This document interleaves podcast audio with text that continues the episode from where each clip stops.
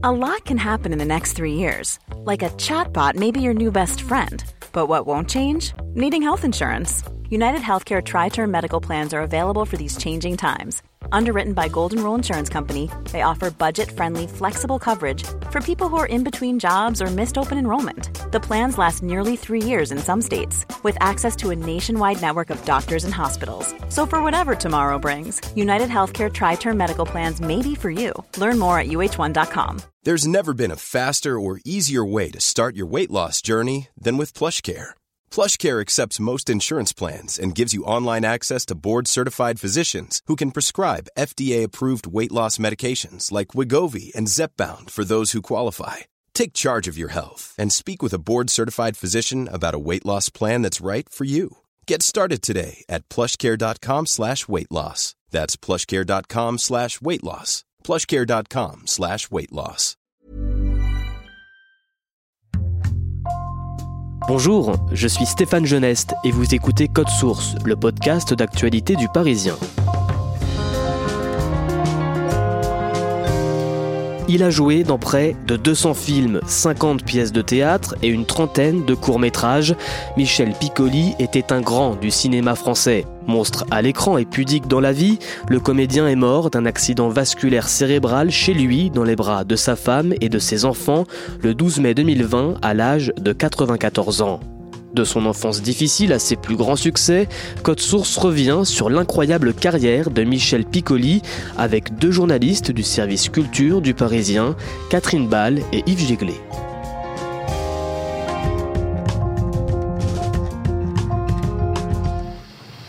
Je peux rester ou ça t'ennuie? Reste si tu veux. Yves Géglet, qu'est-ce qu'il représentait pour vous, Michel Piccoli? C'est l'acteur par excellence, un immense acteur. Il y, a, il y a des stars comme Belmondo et Delon, mais qui n'ont pas finalement euh, peut-être la même densité de carrière sur 60 ans, 200 films. Et puis il y a euh, aussi des comédiens fantastiques comme euh, Marielle, Noiret, Rochefort, qui étaient d'ailleurs ses copains, mais qu'on venait voir un peu pour leurs numéros, pour leurs prestations, on les reconnaissait. Piccoli, on le reconnaît pas toujours. Il a joué des rôles extrêmement variés, avec une, une épaisseur de, de mystère qui le rend totalement singulier. Il était comment, Michel Piccoli, en interview? Dans les interviews qu'on peut lire, il est à la fois très courtois et très réservé. C'est quelqu'un qui n'aimait pas parler de lui. Il a dit une fois que sa psychanalyse se déroulait à travers ses personnages, ses 200 personnages, et il était très secret sur sa propre vie. On va revenir avec vous, Catherine Ball et Yves Géglet, sur la vie de Michel Piccoli, de son vrai nom Jacques-Daniel Michel Piccoli. Il naît le 27 décembre 1925 à Paris, dans une famille plutôt aisée. La mère vient d'une famille aisée, mais euh, l'existence de Michel Piccoli, enfant, est plutôt modeste. euh, Au contraire, son père Henri est violoniste, sa mère Marcel est pianiste. Ils vivent dans un appartement près de la place d'Italie, dans un modeste trois pièces. Lui, Michel, il dort dans le salon. Alors, il y avait une fortune familiale, mais qui a été perdue euh, pendant la Première Guerre mondiale, donc la mère a été déclassée socialement. Des parents qui sont donc musiciens, Michel Piccoli baigne dans la culture C'était plus une activité qu'un art. Il le vivait plus comme ça. Ses parents, ils étaient très euh, introvertis, euh, assez ternes. Ceux qui vont vraiment lui faire découvrir euh, la culture et l'art, ce sont un oncle et une tante qui sont également violonistes et pianistes et qui eux sont beaucoup plus fantaisistes, extravagants. Mais Michel Piccoli écrira je, suis le résultat de parents artistes qui n'ont pas su m'initier à l'art, mais qui ont su lui faire fréquenter des gens qui l'ont initié à la culture. Vous le disiez donc, Catherine Ball, il grandit dans le 13e arrondissement de Paris avec ses parents, mais il va être placé en internat à Compiègne, dans l'Oise, et c'est là qu'il découvre le théâtre. Oui, c'est un enfant qui est euh, mutique, presque aphasique. D'ailleurs, sa mère s'en inquiète. Elle euh, l'emmène consulter des psys et elle le place dans des établissements euh, qui proposent des enseignements alternatifs. Donc, une pension à Berck-sur-Mer dans le Pas-de-Calais, une autre pension à Compiègne dans l'Oise. Et c'est dans ces pensions, euh, à l'âge de 9 ans, qu'il joue pour la première fois sur scène un conte d'Andersen qui s'appelle Les habits neufs de l'empereur. Et là, il parle d'un double émerveillement, l'émerveillement d'être enfin écouté par des adultes et euh, l'émerveillement de raconter une autre histoire que la sienne. Ça a été quand même un déclic dans cette enfance euh, taiseuse, timide, discrète. Yves Géglet, en 1939, Michel Piccoli a 14 ans quand la guerre éclate. C'est un moment vraiment fondateur pour lui, puisque la famille doit partir en Corrèze. Mais déjà, il prend une décision, sa mère prend le train et lui décide de, partir à vélo, donc il fait 300 km. Trois jours de bicyclette pour m'échapper des Allemands qui nous occupaient. Donc c'est l'exode, il y a des bombardements, donc il, vit euh, ce qu'il appellera une période euh, aussi fantastique de libération, aussi très violente, puisque en Corrèze, il va être amené à, découvrir des juifs réfugiés, il va entendre les discours d'Hitler qui vont l'écœurer, et il va entendre aussi euh, le général de Gaulle. Il dit souvent que son engagement politique est né à cette époque-là. Ça a été pendant un an et demi une naissance, un changement de vie, un apprentissage des événements exceptionnels. Après la guerre en 1946, il a 20 ans quand il commence à prendre des cours de théâtre. Oui, alors il avait toujours voulu être comédien, mais il n'osait pas trop le, dire à ses parents, euh, parce que ses parents n'allaient pas au cinéma. Ses parents méprisaient un peu le, cinéma, mais il va suivre euh, différents cours et trouver assez vite des petits rôles. Catherine Ball, Michel Piccoli va commencer au cinéma en faisant de la figuration, et c'est à cette période-là qu'il va rencontrer une actrice, Éléonore Hirt. Ils se rencontrent alors qu'ils sont tous les deux au théâtre de Babylone. Lui, il a 29 ans, il a joué dans une quinzaine de pièces de théâtre et une douzaine de films, mais des rôles euh, pas très important, alors qu'elle, c'est déjà une grande actrice de théâtre. Elle a joué avec euh, Maria Cazares et Pierre Brasseur dans une pièce euh, d'Albert Camus qui a été l'un des événements théâtraux de l'après-guerre. Donc voilà, c'est une actrice reconnue. Lui, il est assez inexpérimenté et c'est le premier amour de sa vie. Euh, c'est son premier mariage. Yves Géglet, les débuts de Michel Piccoli au cinéma sont remarqués. En 1954, il joue dans un film de Jean Renoir, French Cancan, et à partir de 1956, il commence à tourner avec le réalisateur Louise Buniel. Oui, alors Buñuel, c'est sa première grande rencontre. Il a déjà joué beaucoup de petits rôles euh, et des rôles aussi au théâtre. Mais euh, Buñuel a une histoire un petit peu comme la sienne, c'est-à-dire qu'ils se reconnaissent l'un l'autre. Et à partir de là, donc, Buñuel va le faire tourner dans, je crois, peut-être sept ou huit films importants. Et c'est le début d'une série de rencontres un peu magiques pour Piccoli. Il triomphe au théâtre en 1957 dans Phèdre, mise en scène par Jean Villard. En 62, il joue un gangster face à Jean-Paul Belmondo et Serge Reggiani dans Le Doulos. Et puis en 1963, il s'impose dans Le Mépris de Jean-Luc Godard. Alors là, c'est le vrai tournant. Il a 38 ans. C'est pas encore un monstre sacré. Et puis vient Le Mépris, où il est donc face à Bardot. Mes fesses. Oui. Très. Donc tu m'aimes totalement. Oui. Je t'aime totalement, tendrement, tragiquement. Moi aussi, Paul. Un film euh, exceptionnel qui n'a absolument rien perdu. Et puis, il joue un rôle là extrêmement mystérieux, puisque euh, il joue le, le mari de Brigitte Bardot, et en même temps le mépris c'est le mépris d'une femme pour son mari. Elle va le quitter. Et il joue merveilleusement bien le rôle d'un homme un peu veule, un peu lâche, qui va se faire détruire par Bardot, mais il le joue avec quelque chose qui est resté, qui va toujours rester. À ce moment-là, Michel Piccoli tourne beaucoup et avec les plus grands. Il fréquente Jean-Paul Sartre, Boris Vian. C'est un habitué du quartier parisien de Saint-Germain-des-Prés, Catherine Ball. Oui, il mène une vie assez mondaine. Il fréquente des intellectuels, Michel Piccoli. Et lors d'un dîner organisé par Télé 7 jours en 1966, il rencontre Juliette Gréco. Il est toujours marié avec la comédienne euh, Éléonore Hirt.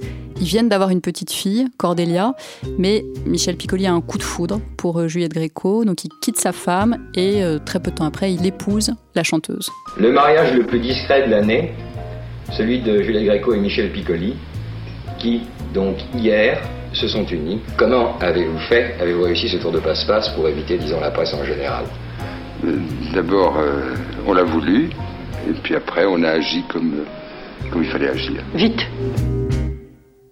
Yves Jéglé, dans les années 70, Michel Piccoli va beaucoup tourner avec Claude Sauté.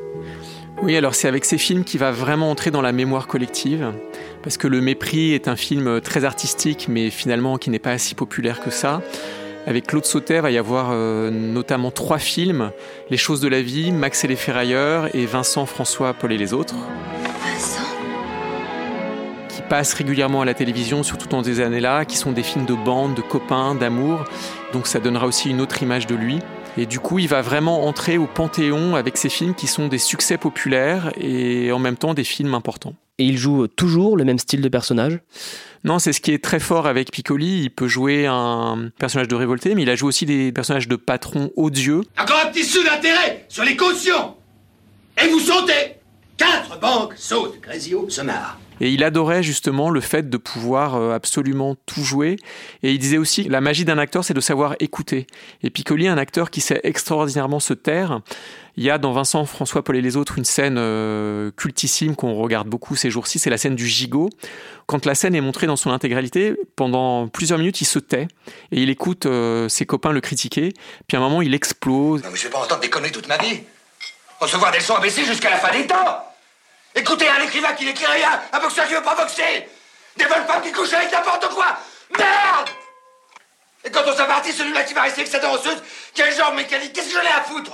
Écoute, François, écoute. Ta gueule, toi Tu m'emmerdes, toi, je t'emmerde Je vous emmerde tous un coup de dimanche, petit à la con Merde Et il dit je t'emmerde à mon temps, ce qui ne manque pas de sel parce que dans la vie, il s'aimait pas beaucoup. En 1974, il s'engage politiquement. On peut même dire qu'il s'engage avant. Depuis la guerre, euh, il a toujours dit que voilà, c'était un homme de gauche. D'ailleurs, le premier cinéaste qui lui a offert un premier rôle, c'est Louis Daquin, un cinéaste euh, oublié mais communiste. Donc il a été d'abord proche des communistes, puis des socialistes. Et effectivement, en 74, il s'engage auprès de François Mitterrand, même s'il le critiquera un petit peu euh, humainement, en disant que Mitterrand adorait être François Mitterrand.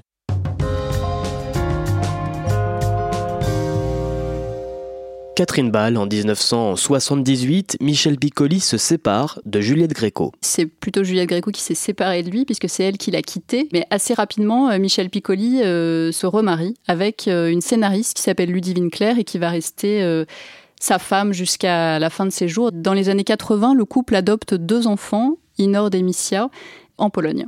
En 1980, il joue dans le film Le saut dans le vide de Marco Bellocchio, un rôle pour lequel il va recevoir le prix d'interprétation du Festival de Cannes. Pendant la décennie 80, Michel Piccoli tourne dans une trentaine de films, il joue beaucoup au théâtre Yves Jéglé, au tout début des années 90, il va jouer dans deux films marquants, Milou en mai en 1990 et La Belle Noiseuse l'année suivante. Et donc effectivement en 90, alors qu'il commence à être là un petit peu âgé, il a à nouveau un, une nouvelle floraison de rôles très différents. Et puis il y a aussi La Belle Noiseuse, il joue un peintre qui est complètement bloqué et qui, en peignant Emmanuel Béard, qui joue donc son modèle, qui est nu dans presque tout le film, le peintre va retrouver son inspiration, c'est d'après Balzac. Emmanuel Béard a dit quelque chose de très joli à propos de la pudeur de Piccoli. Elle dit que chaque fois qu'elle se déshabillait, il se retournait, il ne voulait pas la voir nue avant d'entendre moteur. Et il est nommé au César pour ces deux films. Oui, il a été nommé pour ces deux films et pour d'autres, puisqu'il a eu euh, quatre nominations au César. Donc c'est un petit peu comme Bakri, très souvent nommé et jamais élu. Ce qui est peut-être plus dommage, c'est qu'il n'a jamais eu de César d'honneur, alors que Dieu sait qu'il l'aurait mérité, mais je pense qu'il était quand même très au-dessus de ça. Catherine Ball, en 1997, Michel Piccoli change de casquette et réalise son premier film. Oui, alors à ce moment-là, il a 72 ans, il a déjà réalisé deux courts-métrages et il décide de devenir réalisateur pour la première fois. Il va réaliser euh, trois films, bon, ce qui est vraiment très peu euh, au regard des 200 films qu'il a tournés en tant qu'acteur. Il faut savoir que il était déjà producteur de certains de ses films.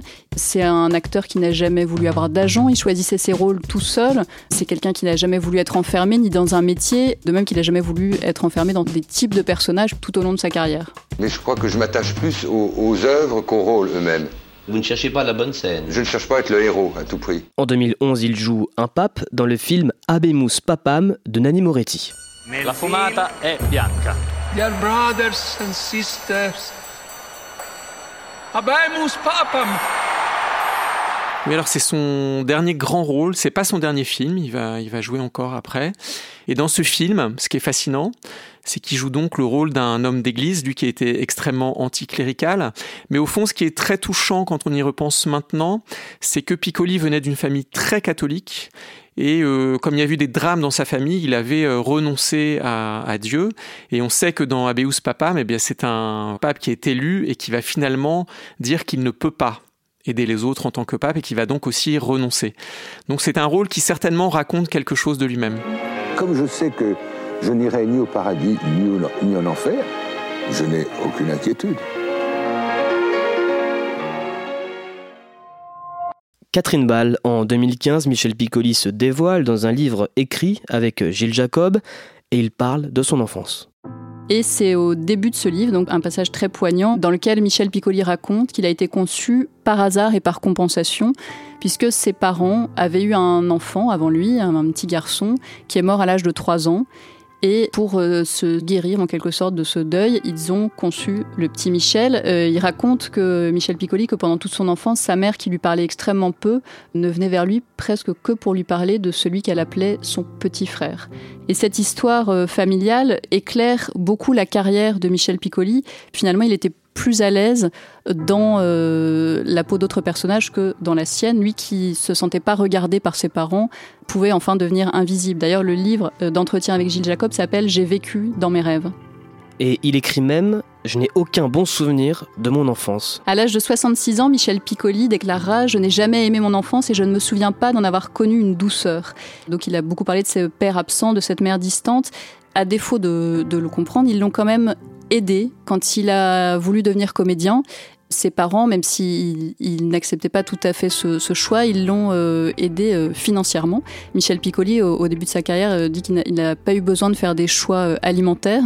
Il a pu choisir les rôles qui l'intéressaient. Michel Piccoli, en parlant de ses parents, a dit sur le tard quelque chose de très beau. Il a dit Ce n'est que maintenant qu'ils sont morts qu'il m'émerveille. C'est-à-dire qu'il a tenu euh, très souvent des propos durs vis-à-vis de ses parents et en même temps, il serait jamais devenu ce comédien magistral sans ces parents-là. Yves Jéglé, après euh, la mort de Michel Piccoli, on a eu l'impression de saluer la mémoire d'un monstre sacré du cinéma français, mais un monstre finalement très discret. Oui, parce que ce qui est fascinant, c'est qu'on se rend compte que c'est quelqu'un qui a une vie très romanesque, qui a tourné avec les plus grandes stars féminines, qui a eu des histoires d'amour avec des actrices ou des chanteuses très célèbres, mais finalement, il s'est arrangé pour ne pratiquement jamais parler de lui-même. D'ailleurs, Claude Sautet disait quelque chose de fantastique. Il disait quand Piccoli s'énerve dans une scène, quand il devient fou, il est lui-même, il ne joue plus. Et peut-être que ce que Piccoli n'a pas pu dire dans ses interviews, il l'a dit dans ses films.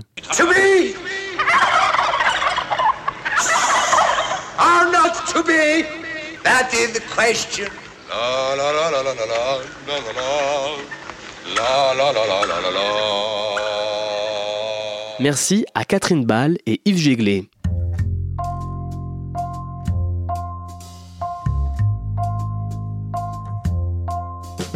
Code Source est le podcast d'actualité du Parisien disponible chaque soir, du lundi au vendredi. Et si vous aimez Code Source, n'hésitez pas à nous le dire en mettant des petites étoiles et en vous abonnant sur votre application de podcast préférée comme Apple Podcast ou Podcast Addict. Cet épisode de Code Source a été produit par Thibault Lambert et Mathias Sardoy. Réalisation Benoît Gillon.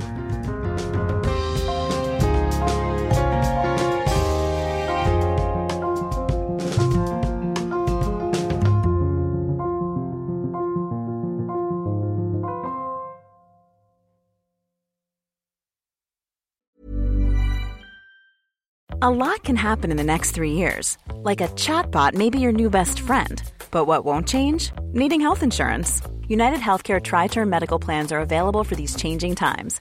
Underwritten by Golden Rule Insurance Company, they offer budget friendly, flexible coverage for people who are in between jobs or missed open enrollment. The plans last nearly three years in some states, with access to a nationwide network of doctors and hospitals. So, for whatever tomorrow brings, United Healthcare Tri Term Medical Plans may be for you. Learn more at uh1.com.